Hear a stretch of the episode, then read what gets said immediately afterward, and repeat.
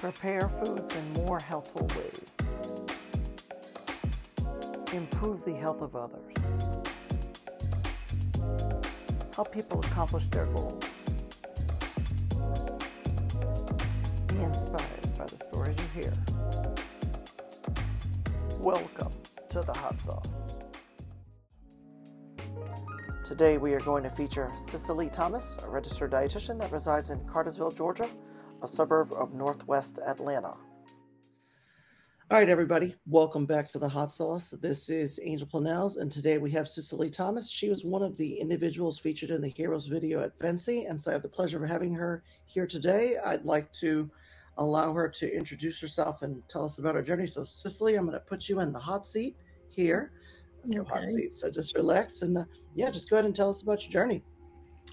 Um, well, my name is Cicely Thomas, and uh, I'm currently a nutrition service director in Northwest Georgia. Um, I work for Department of Public Health, and I've been here actually through several seats over the past 22 years. Okay, cool.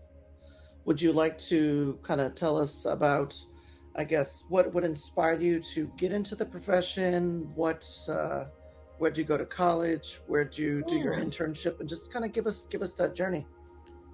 Well um oddly uh, i will say that i didn't just uh, have a plan to go into public health. Um, my original um, well i went to georgia southern university in georgia south georgia and uh, i actually went to study music out. And um, while I was there, I quickly changed. And as most college students do, I went through several little um, spouts of what I wanted to do. And, um, but my first year there, my grandmother, who had type 2 diabetes, um, passed away in the spring of my first year. Um, I'd always had questions uh, about her disease and how I could basically help her because she was most important to me. Um, and so a couple of years into Georgia Southern, I met um, a person who was in the dietetics program. Um, they were doing a presentation. I got involved and decided, yeah, this is what I want to do. And so that's when I changed my major finally to nutrition. And oddly enough, I was actually had decided I was going to go into physical therapy, but I met my husband and changed. I would just stay in nutrition at Georgia Southern. Um, so that's initially how I got started. Um, and then um, just along the way, I, I, got my first job in a professional job in public health. Um, and so, well, actually, I, one of the jobs right out of college was more so sales. I thought it was in nutrition, but it was about sales. And I realized very quickly um, that what they were selling was, wasn't true and that um, I, I, had gone to school for a reason. Um, our focus is scientific evidence based research, and I knew I didn't want to be a part of that. And so I actually uh, applied for several jobs with public health, but I was pregnant, and um, when I went to my interview, that uh, I, I, actually applied for WIC services um, because I was newly married. Um, I never received growing up. I, my family we never received any kind of benefits like that. My my parents um, were you know fairly able to take care of my our family, so I never knew anything about those services. But someone had came to Georgia Southern. Her name was Beth Holloway, and at that time she worked for the state of Georgia, and talk to us about WIC services and what a nutritionist does in that program. So, being pregnant, um, after graduation, I went into the local health department, which was in Bartow County, and the dietitian there was named Rebecca Vincent. And she actually did my nutrition assessment and I was, you know, in your assessment, of course, you have basic conversation. And she realized that my degree was in nutrition and said, Hey, we need a nutritionist. Are you interested? And I was like, Yeah, I'm pretty pregnant, but I'm interested. and so that's, uh, you know, I, I got hired on um, seven and a half, eight months pregnant is how I got on to, to WIC. Nice, nice. That's awesome. Yeah. What, um, and so you've been the, uh, from your video, you've you've been the director for how long and how many counties are you responsible for and, and all that? So, uh, yeah, so my district is Northwest Georgia District. We cover 10 counties. That is, and we're adjacent to Tennessee and to Alabama Okay. because um, we're in Northwest. And so I have a county that actually kind of sits over the Tennessee line. It's called Dade County, Trenton, Georgia. And the further south is um, Paulding County and Haralson County. And so Haralson County is really probably the closest to the Alabama um, line. And um, so it's 10 counties that we I oversee. I have been in this same district the entire time. Um, I was entry level nutritionist, and actually, while working here, I've been here the entire time. So, my focus is public health, but I've done a whole lot of different positions. And um, as far as outside work, hospital, um, hospice, acute care.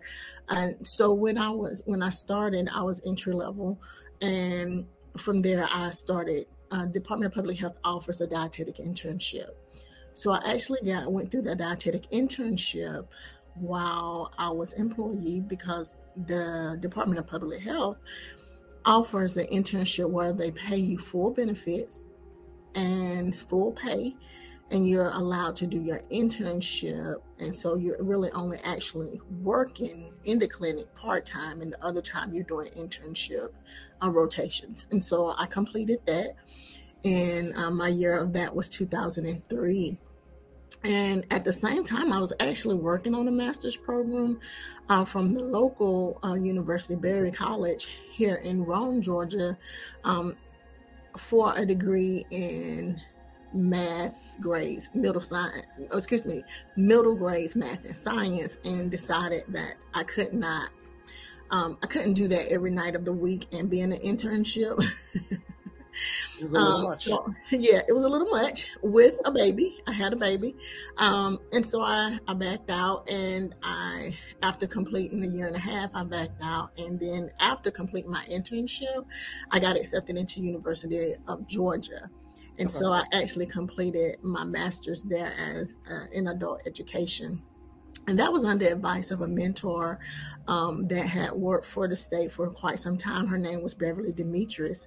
And she actually, I think I'm a little different because I applied for her job before I actually got hired in um, Northwest Georgia. At the time, she was director of Cobb County. And when I didn't get her job, I called her and I said, Hey, can you give me pointers why I didn't get the job? Tell me what I done wrong. And at that time, she kind of became a mentor for me. Um, and she, her advice was, you know, if you're going to do um, nutrition, no matter what your focus is, get you some experience in other disciplines because it's going to make you better all around. And so that's why I decided to do education because, of course, in community, what are we doing? We're educating adults. Um, that's where our focus should be. We're trying to help people live healthier lives. We're giving them advice, but more so, we're concerned about their well being and we need to know how to talk to them. And so, my focus was adult ed, and that's where I got my um, master's degree at uh, University of Georgia. Awesome. Yeah. And so since then, you know, I worked. I, I um, when I became licensed in 2005, registered. I became a registered dietitian in 2005. Mm-hmm. I um, my a mentor here in Northwest Georgia actually brought me into the district position, and so for the first mm-hmm. five years, I had served as like the entry level and clinic level um, nutritionist, and um, it you know, just to not to harp on it, but it was a very trying time for me um, those first few years. Um, but um, when I got into uh, working at the district level, I had someone that was really um, enthusiastic about me and my growth. Her name was her name is Rhonda Tankersley. She is now the the state director, internship director for DPH. Um, but at the time, she was a local nutrition service director for the district. And that's who brought me on. And so I began traveling the 10 counties. So I got very familiar with every clinic, my employees, and even participants. And so it was easy over the years to transition into the place of director. When she took her position at the state level in 2012, um, I took position as interim. I was interim for quite a long time um, before I actually got the job, but um, not to go into much detail, that was a trying time too. So I'll say I had many, many uh, years and uh, events or experiences that could have made me or could have broken me. Um, I think at, at the time I felt damaged, but I was not broken. And I just, I made up in my mind that I was going to be what people thought I wasn't going to be. And I really think that's probably why I stayed in public health so long. It really wasn't that I was determined to have a career in public health, it was to prove that I belonged here. Um, it was to create my space, it was to be heard, and it was to make sure that people like me were heard. And, and so it was a really, really tough fight in the beginning, a struggle. Um, but as I grew, as I gained experience, as I gained education, as I gained uh, leadership, new leadership, and supportive leadership that really believed in me, um, I grew. And so I've been in the position of director since 2012. Um, and since that time, you know, that you, you're not just one person. You we are deep in everything that we do. So at the same time, when you're you're trying to maintain your career, further your career, you have a family, um, you have children. Um, and so you have your um, life as far as your faith in what you're doing. And so I had all these different parts that were moving uh, for me that I was trying to juggle. Um, and so over you know as as time passed i just uh, stayed focused on what i wanted and what i was trying to do for my family um, I have four children. So my older two, you know, that was in the beginning. I was pregnant, and then a year later, I was pregnant again, and I was helping WIC out, I guess. uh, um, I always say that um, every time I thought I was like I was going to leave, it was like God was like, "Oh no, you're pregnant again. Talk to your people." So hey, I'm just like I'm pregnant, I'm breastfeeding, and so I'm like doing everything that my clients are doing, so I can relate. And that's that was really like it was my life. It it really was, and I think that wasn't necessarily a clear separation from my personal life to the people I seen every day. Like I went, I left my home from crying children and I went into a building with crying children. And it was just something that I, I do, I, you know, I continue to do and something I've done every day. Um, so you know my life has evolved since that time so many things have changed um, personally and professionally uh, in 2018 i started my doctorate journey at university of north florida and so you know hopefully i'm finishing um, this semester. Uh, it's, it's been a journey, but you know, even that focus is on the work that I do here because I think it's so it's so valuable. Um, sometimes for us in the work that we do here in public health, we are the only people that are remotely close to being uh, in the medical field. So we have mm-hmm. participants, moms who come in have never saw attention from a um, medical a physician or even right. saw a nurse. Any, any healthcare provider. Any healthcare provider. And then we have a, a whole different population who who don't have insurance. Um, you know, some of them are um, not here legally, and so they're really timid and they don't want to give information. So you really have to work hard to try to gain their trust and help them get treatment and and try to refer them out to other programs that's going to be able to help them. But there's so much fear um, with you know certain population that's really hard to do. So my focus here has always to be to create diversity, create an environment where the people that we serve they can identify with people that look like them.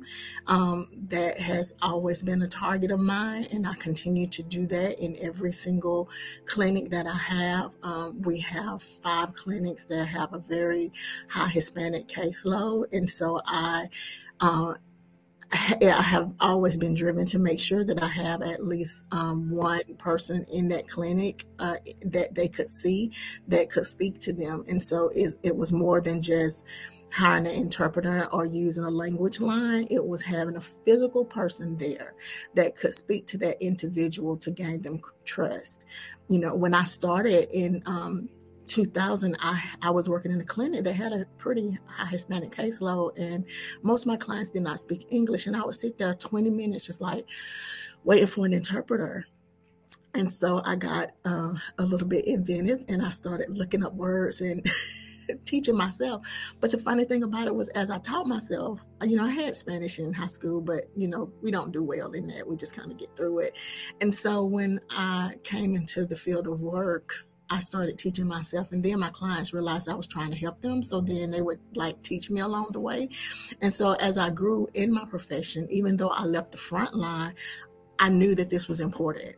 And so I tried to make sure that, you know, I had somebody that was have that same level of communication uh, or enthusiasm about reaching out to our participants, and so that's been very strong for me um, as far as creating just a, a whole environment of diverse people to reach out to who we need to reach out and make sure that they feel comfortable because they will tell you if they feel comfortable, they'll tell you what their needs are, and so you know even going back to where we think people, um, you know, some of our participants never received medical care. So you have a, a participant that hasn't, that's six months pregnant, haven't seen a doctor.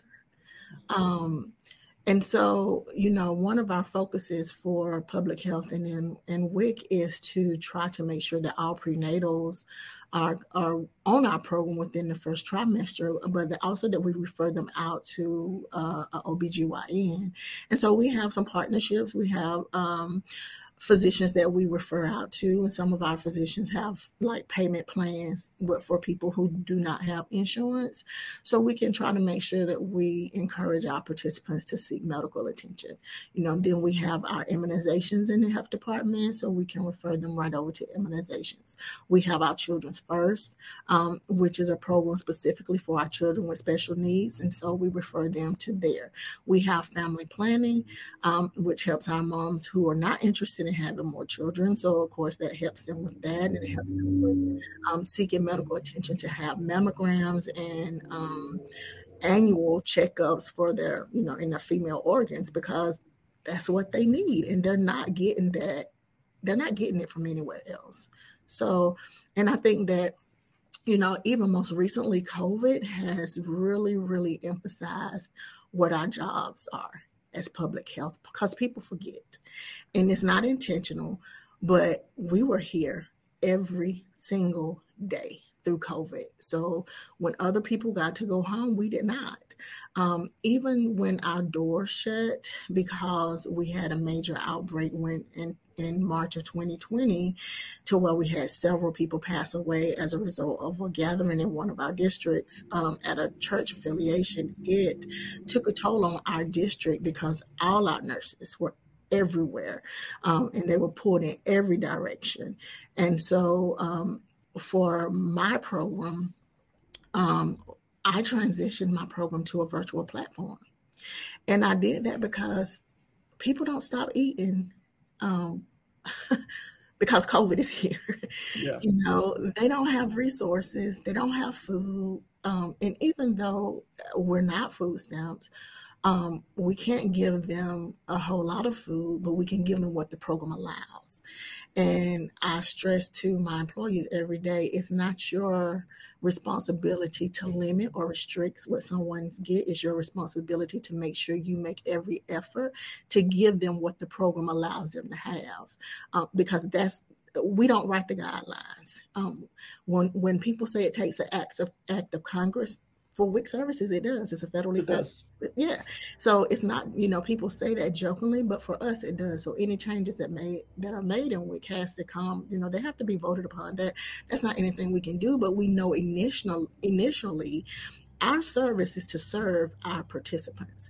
If you are income eligible, and you come to here, my objective, my priority is to make sure that you receive a service. Um, you know, and, and sometimes it's difficult because sometimes we are short. You know, COVID took a lot out of us. People were sick. you can't demand somebody come to work because if they're COVID, then they take out your whole workforce. So, um, you know, that time took us in every single direction um, that we had everybody you know in every position getting sick. And at that time that was the 14 days that you couldn't come into work. And so we were functioning but we were barely functioning. Uh-huh. and so i had great support team. My health director, my program manager, and district nursing director um, supported me in the transition of my program onto a virtual platform where we use WebEx um, to connect with our participants. And we used another platform that had mass calling and mass texting that we could tell them, hey, we're still open. We can do your services like this. If you call us, we'll do your services over the phone. If you can click this link, we'll do a virtual uh, appointment for you because we understand that you need the services. Um, unfortunately, uh, with the mandate in 2010, that was all um, of WIC services were to be on an EWIC card. Georgia was not yet on the WIC card. That was in 2020. It was supposed to be completed by October 2020. We were a little late, but I'm happy to say that we are transitioned now.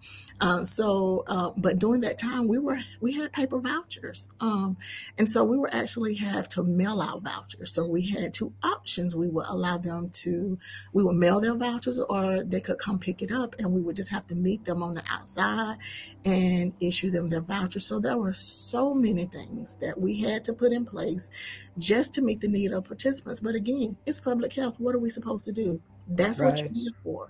You're here to serve your community. And I know that it gets very, it's tough. It's kind of much of a, a strong language. But if that's not where your heart is, then this is not the position for you because right. that's what you have to do. You have to serve the community, and you cannot serve the community community with an angry or frustrated heart. Um, you have to know that your purpose here is to help everybody that's in need, and you don't get to make a decision of whether you agree or disagree. You serve, and that's what we're doing. And you know that it it it hits all areas, but I can just say for me, it's it's, it's a very rewarding and filling um, position that I'm in. I'm in a position now being director where I get to make decisions and I get to implement things, um, and and and making sure that I'm trying my best to improve my program, um, taking care of my employees, um, as well as taking care of our population and you know our community. That's that's a pretty awesome story. I, I know you could probably go on for hours. No, I see your passion. I love it. I love it. Yeah. Um, well, thank you, thank you for that. I, um, as I mentioned before we chatted, you know, I, have served in the VA, uh, doing home care for nearly eleven years. So I know mm-hmm. the the passion and the the love for the work that we do in in providing service. And so Thank you for that work. That that sounds awesome. So I'm going to switch gears a little and let me ask. You know, you got featured at FNCE on the on the big screen. How did it feel to see your face up there, and what was your reaction? You know what? I did not. I don't know if I just wasn't thinking. Even after that, they spent the whole day with me. We done video. We went to several sites. I showed them what I do. I still don't think it hit home of what was taking place or what they were going to do with that information. So at FNCE, we're all standing in the outside in the lobby waiting to see um, Mr. Damon. Um, and I get a text that says, I think you're going to enjoy your video. And I said, Oh, when is it going to play? And she said, In the first 10 seconds, 10 minutes of our opening session. And I was like, Oh, I didn't know that. So, so I was kind of caught off guard because I knew it was going to be something at FNCE, but I did not realize the magnitude of it at the time. And I, I just didn't. Um, and so I think I kind of stood out, of course, because I was the only African American, but also I wear head wraps, and I, you know, I so after that, people like, oh, I saw you, you were on the screen. and I'm like, yeah. So all of a sudden, I get not look, but it's not that I got um, requests. I get all these acceptances on my social Mhm. media, Yes, yes. and I'm like, and then, and so then I say, it was like, hi, I saw you today, and I'm like, yeah, but you know, I, I requested you guys for. I'm I'm always going through social media making requests, especially for dietitians. Like I want my Mhm. network to be as big as possible. Yes. Um, I want to be connected with every because I think referral. I, I believe that people suffer only because of lack of resources. So if I Mhm. can help somebody connect to the right person, um, to the right expert, whether it's for counseling themselves or even if it's for job networking or what it's for, I think that's kind of part of my responsibility. Um, so I'm always trying to connect. So after that, I, I got so many acceptances that that was where I had sent requests, you know, months before, and I think that's just you know the opportunity to be on the big screen like that just kind of put a light on me and people are like oh okay now i know who you are um so i now i accept accept your request Yeah. so Yeah. since, you know it is i think that uh, i'm hoping that it will continue to open up doors just because i want to do the work that i do on a on a larger platform Mhm. you know um but i i serve you know my job every day is to serve my community and so with FNCE i think um they took the time to focus on public health and community nutrition. Um you know we know that the academy when it comes time for the examination and the rotations is very heavy and clinical because medical nutrition therapy is our expertise. That's where we can apply our knowledge and everybody can't do that because we are in one of those professions where everybody think they can do it. You know Right. everybody wants to be a nutritionist until it actually comes to applying the knowledge and evidence-based um, information to the disease state then they don't necessarily have the information or that knowledge or know what to do. And so I think, you know, that's one of the reasons that, you know, the academy is so heavy on our clinical pieces. But I, I really applaud them for um, going outside of that and looking in community based and what people, uh, other, you know, entrepreneurship and what other people are doing because dietitians sit in every every seat, and I think for so long the amount of education that we have to get just on a bachelor's degree of our biology and chemistry and accounting and all those eh, you know experiences on those courses when we get out you know many people think that dietitians are not leaders or they shouldn't necessarily sit in directorship the director seats or the um, state um, leadership seats. But um, you know we come out knowing how to set a budget because that's part of what we do you know? So we we have that experience in counting and accounting and economics and we have that experience um, in in leadership and management skills um, but i don't think that there's enough um, information out there about what we can do. And so we kind of get this tunnel vision of a dietitian belongs here a dietitian belongs here a dietitian belongs here but actually we belong everywhere um, you know, and we have to make that clear. Um, we have the same knowledge, if not more knowledge, um, than other disciplines that are, are doing those jobs, you know.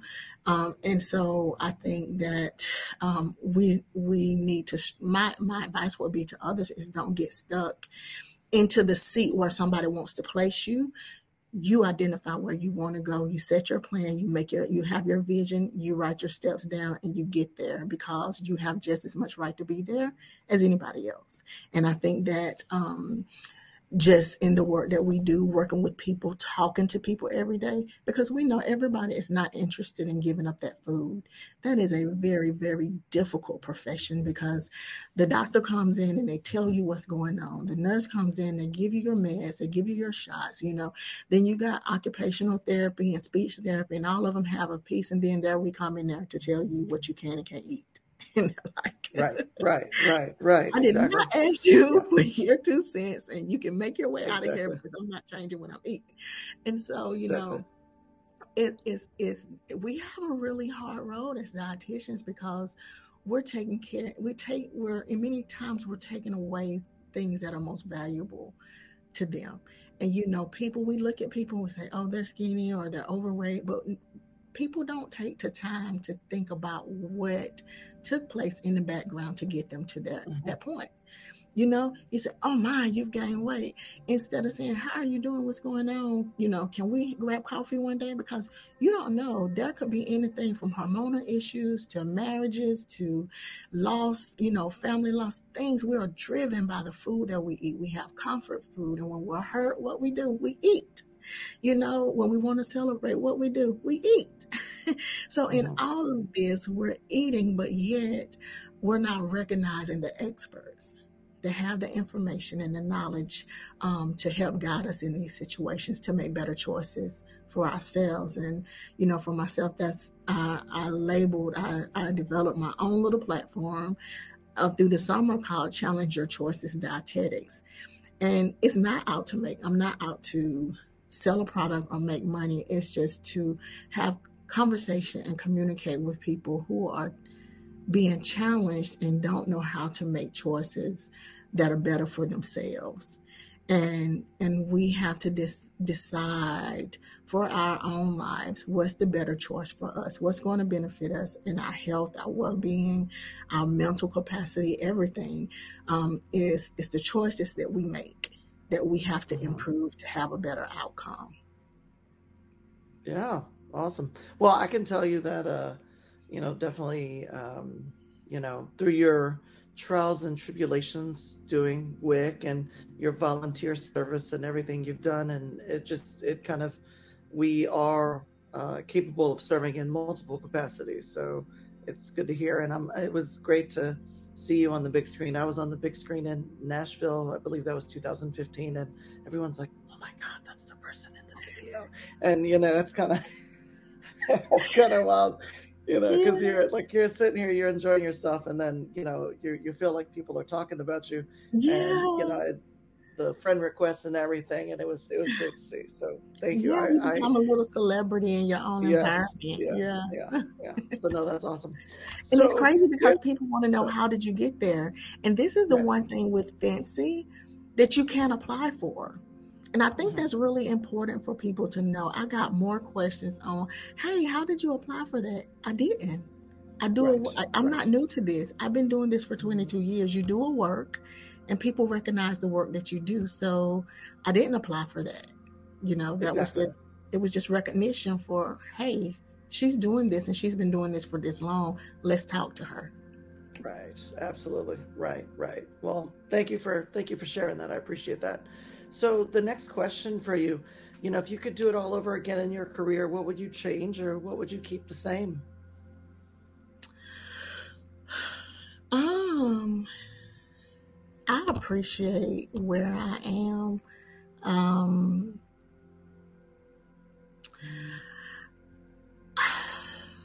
I think I know it's. It, uh, let me let me just preface this. It's a hard question to answer because I feel like everyone I've chatted with so far it's like you know the journey is unique to you and yeah. so most people may not want to change too much because through your trials and tribulations you are who you are. Um, right. um, but if there is something that you know maybe it's like well maybe i could have pursued a doctorate or whatever I, I don't know just kind of if you had to if you had to do it all over again you know you could take yourself back to 2002 or whenever you know you started what what would you change? Or maybe not. Yeah, um, I think the way that I handled, um, I had a lot, a lot of pushback. I, I'm, I'm going to tell you this. Um, when I was actually offered my job, this is how my this is how I was offered my job. And not many people know this except the person that offered me my job, who doesn't work with public health anymore. Um, we have a position um, that I know you applied for, and I'm aware that you um, are still interested. Um, so the person I chose didn't want the position, so if you want it, it's yours. That's kind of how I was offered the job. Um, so I was kind of told up front that I didn't really want you, but I'm, I'm I'm calling you because I know that you've asked questions, and basically my management told me I got to call and offer you the job. That's kind of what where it came down. And and I didn't respond negatively. I was like, sure, when do I start? Um, but I think that built up this determination to prove I belong somewhere. Um, over the years, I've learned that it's not necessarily a bad thing to cut your losses um, if you're not being treated the way that you are being treated, um, the, the way that everybody else, you know, that if you're not being treated in a way that's conducive to your learning and growth. Um, but I think it's different for different people. And for me, my personality is such a fight, very much a fighter um, instinct that I was determined to kind of prove um, my worth and where I belong. That I think that I don't necessarily think it stunted my growth. I think I learned, I experienced a lot, but it, the experience was very daunting and um, created a lot of darkness for me that it took me a long time to get to a place where like to really trust that people actually wanted to know my thoughts and what I'd done because I, I had been in the first three years of employment was really um, heavy as far as reiterating that I I didn't belong or I was not really that I didn't belong, but I wasn't wanted um, in that position. But I the, the upside of that is people are not often in a position that they can speak up, but they do witness. And so I can say now some of those people that witness that are consistently saying how excited they are to see where I am now because they don't think they could have made it through those hardships. Um, but I think that's just in my in my seat of diversity, you know, li- liaison for IDEA, inclusion, diversity, equity, and access. Because of those experiences, I understand that um, that being offered a job or being in a place does not mean that you're receiving equitable resources and that you know i mean it's so much so so much to that that i don't necessarily think i will change it i think that the way i responded in some ways probably would have been different because I, my response then was out of fear and anger um, fear that I couldn't stay or wouldn't be able to stay and angry that I was having to be that I was going through things that my counterparts, you know, were not, my colleagues were not. Um, and so I learned I dealt with it um, out of frustration and a whole lot of unnecessary stress. That kind of if I knew that I was going to be in the position that I'm in now, that I probably would have fought that fight a little differently.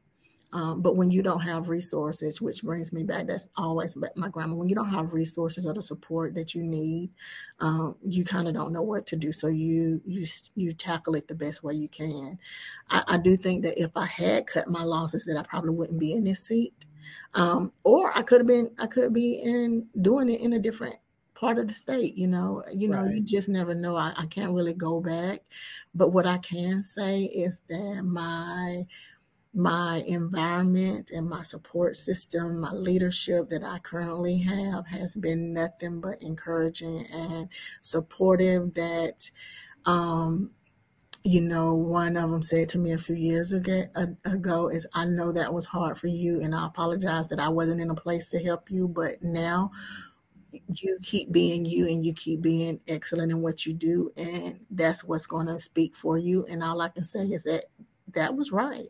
You know now um i mean that's that's truly what has happened over the past few years but so i don't necessarily think that i would have changed a whole lot just maybe my responses but we live we grow we learn we mature right.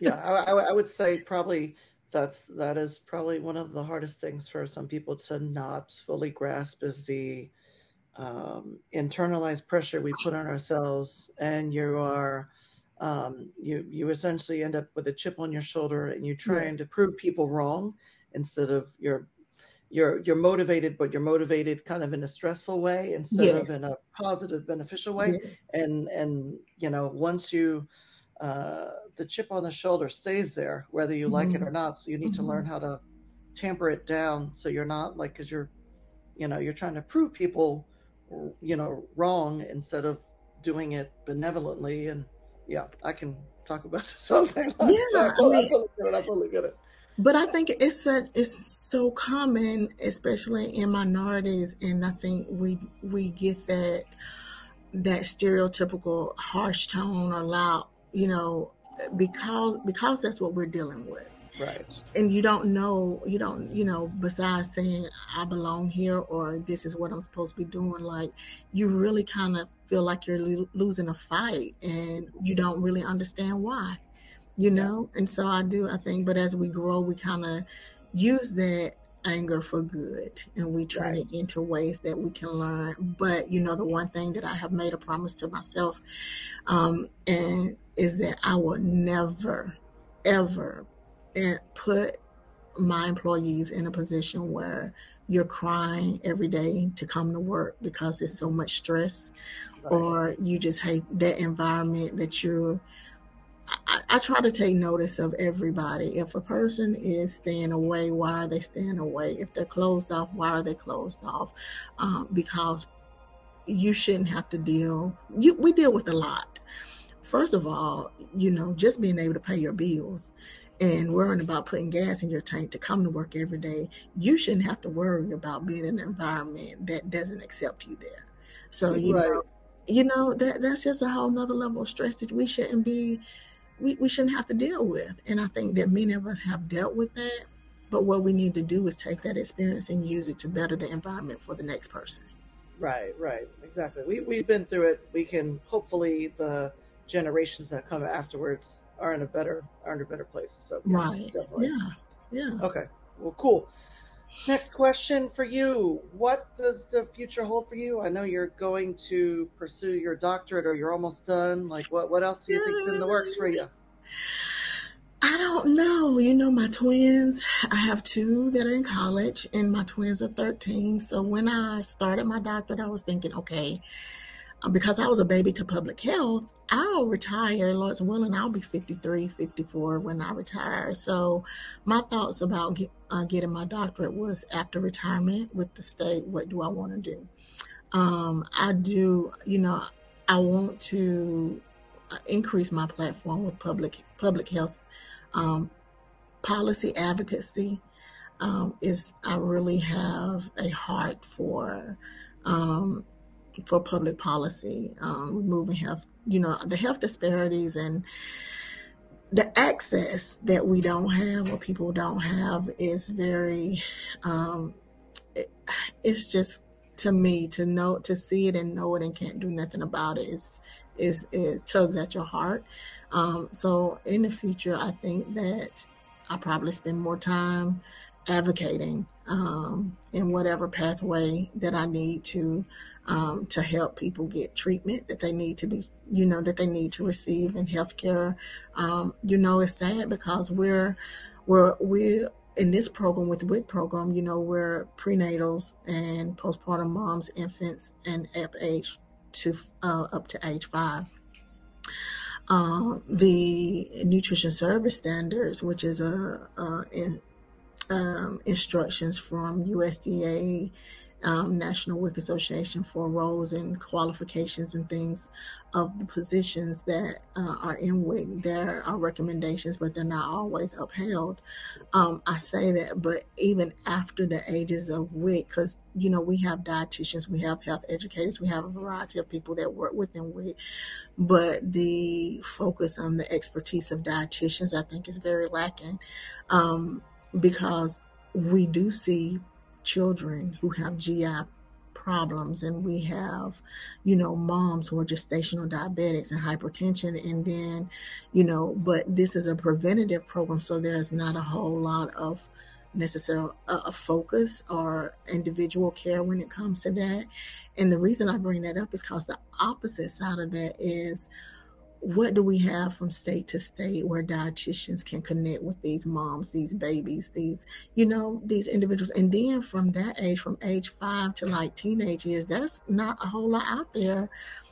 You know, if you have a, a child that's type 1 diabetic, they see their doctor and their nurse, and then when do they get to see the dietitian? You know, Right, right, um, right. what what is the the dietitian that owns their own private practice? How they can how can they connect with these people if the people can't afford to pay? You know, cash pay is good for those who have income to be able to pay that, but it's not so good for the people who are underserved. Um, and that's a large part of our community. And that, and you know, so it's just so much out there that is that is missing. There's there they they just they just don't have resources. So when you look at the outcomes over the next 20 years, what does that mean for that child who was unable to receive care or counseling or, you know, following from a registered dietitian that was, um, uh, they were diagnosed with uh, a disease early on, a nutrition related disease that, you know, their health could have been altered by the expertise of a dietitian, but the resources are not there. The the insurance, um, you know, options are not available for them. So what does that mean for that individual? Um, and I just I say that on a personal note because my son, who's 13, one of my twins, I have a boy and a girl. In 2020, um, he had a stroke, and there was nothing that led up to it. He was, you know, football playing, uh, travel ball, and everything. And then for a couple of weeks, we had been going to the gym, and and he said his heart was racing, and I really thought he was just trying to get out of going to the gym, and so we we stopped going. You know, I stopped taking him a few nights, and by the third week, you know, he was like his arms and stuff was hurting. I, I, I didn't think anything about it, but this was also right before COVID. You know, right in the time COVID had hit, and um, my oldest son birthday is October 21st and, and we had celebrated his birthday and as we were leaving the restaurant my, my, my younger son said mom I can feel my heart racing so I took him home and I, I took his blood pressure and it was off the wall and his heart rate was up to 125 oh, wow. and I took him to the local hospital and we stayed there all night and this is one of those situations. I, I took him to the local, local hospital because it was closer when I should have taken him to a children's hospital. We stayed there all night and went home with a prescription for lisinopril. His heart rate was still up. His blood pressure was still up. His blood pressure was 180 over 120. Oh and we still was sent home. And so when I called the doctor, when I called his pediatrician, I went in the next day. She said, No, you need to come in now. And um, they said, We can't let you go back home. We, I, I, and she said, I don't have anything to say about whoever you've seen before now, but right now, you're going to the hospital. And you can, she said, you have an option. You can either get in the ambulance with him or you can take him in your vehicle but he mm-hmm. has to go to the hospital and i think it was it was then um, I, I, was fighting for him, but the ball had been dropped so much. And so when I got to, we, we was in children's healthcare in Atlanta for three days. Um, and so, and then he was sent home. We had to go right back. Um, and then on the last visit, this was all, this was in the month of October. The last visit was October 30th. And my oldest son was on homecoming court. So we was trying to get him dismissed so we could get to see, you know, because that's life. So at this time, you know, we've had so many things going on. My husband is not there. We're separated. I got four children. I'm just pushing. I'm just trying to get there. So we got to be home for the oldest because this is his senior year. He's on homecoming court. And I look around after walking my son out on the field. I look around and I hear my son, my youngest son talking to my nephew. And he says, I can't even smile. He was like, and I thought it was because it was cold. And I heard him. I turned around and I said, smile. And he said, I said, let's go we got in the car and we went up to um, Children's Healthcare of Atlanta, and um, they kept us all night. When they released us the next morning, um, I immediately got a call and said, "Hey, you have an appointment Monday. You need to be here to see the specialist." And the specialist told us he had had a stroke. Oh. Um, it was just so much was dropped, and I can remember going to the hospital. even when they sent us to Atlanta, the person that we saw first, once we got into the ER, said, "Oh, I'm sure it's not a stroke. I mean, he's too young for that. We'll check him out. It's probably just muscle spasms." I said, "Sir, I understand that you are a nurse, but I've been doing what I've been doing for many years, and I know the signs and symptoms. And somebody's going to see my son, and he's going to be seen immediately. And I'm thankful that they took pictures because when we saw the neurologist, she said that had they not took the pictures, they they probably never would have realized that it was a stroke. Mm-hmm. Um, but because of the way his tongue went and the the expressions on his face and things that he could not do immediately, they knew that it was. But thank God, over time, those things came back, you know, normalized again. Um, and so by that time, he they had put him on lisinopril, but we start seeing our, our local cardiologist who has maintained and helped him. Um, but you know, through that whole process, i w- I'm a dietitian, but they didn't know I was a dietitian. Right. Never right. referred him to a dietitian. Never. It's been two years. October 30th, 30th will be two years. Never referred to a dietitian. Right. Yeah. Well, I can tell you that uh, that's probably one of the things that we need to do a better job of advocating for is, you know, nutrition throughout the life cycle. You're dealing with the bottom end, I've dealt with the top end, and it's the people in the middle that need the services. So, right. Know, that was a yeah. very, very uh, enlightening story, and I and I hope your son, you know, continues to to do well. That's uh, very sad to hear because I'm sure they're like, oh, he's young, he'll be fine. He'll he'll yeah yeah he'll be fine. Don't worry about it. You know, and that could be the furthest thing from the truth. Well, mm-hmm. I don't want to keep you all day. I loved having you. Thank you for everything. So, the final question for you is Do you have any words of wisdom for the next generation of dietitians? Oh, wow. Um, um, I would say that our job comes from the heart. Um, I know that um, the marketing piece of nutrition is a billion dollar industry, but that's not where the knowledge and expertise is. And I would say to focus on knowing and being able to offer the counseling and advice that the other parts or the that that they can't or they don't know because that's where your true um, expertise is and that stay on your podium in your platform because um, evidence based is evidence based and that's what's keep that's that's where the health is. That's where the health and improvement is. We can do things for the outside or what to look like for the outside all day every day but what does the inside of your body looks like, look like and that's where the sustainability and the growth and everything comes from is taking care of your health. So to any young dietitian i would just say focus on learning um, learning everything that's per, that's put before you so that you can be able to use that knowledge um, in the future to whatever platform. Because we as dietitians we have certain focuses but a dietitian has to know a whole lot about everything to make a good decision to make referrals or to even start from from from one place to be able to follow the process um, to make recommendations. And um, I would also say attention to detail. I've never been that person, but I've learned that attention to detail, you catch so many things that have fallen by the wayside that if you pay attention, you're able to help your clients in no matter what situation. So just stay focused, study hard, and don't give up. Never give up. awesome. Well, thank you very much.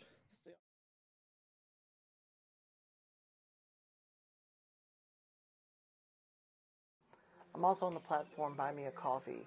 This is a platform that allows creators like myself to create content and get rewarded in a variety of payments. I've decided to do it via coffee. So if you'd like to buy me a coffee, you can do so. And if you want to send one to the uh, individual I'm interviewing, send it to me and I will send it their way. With that being said, thank you very much for being here with us today. I hope you really enjoyed the video and have a wonderful rest of your day. Bye.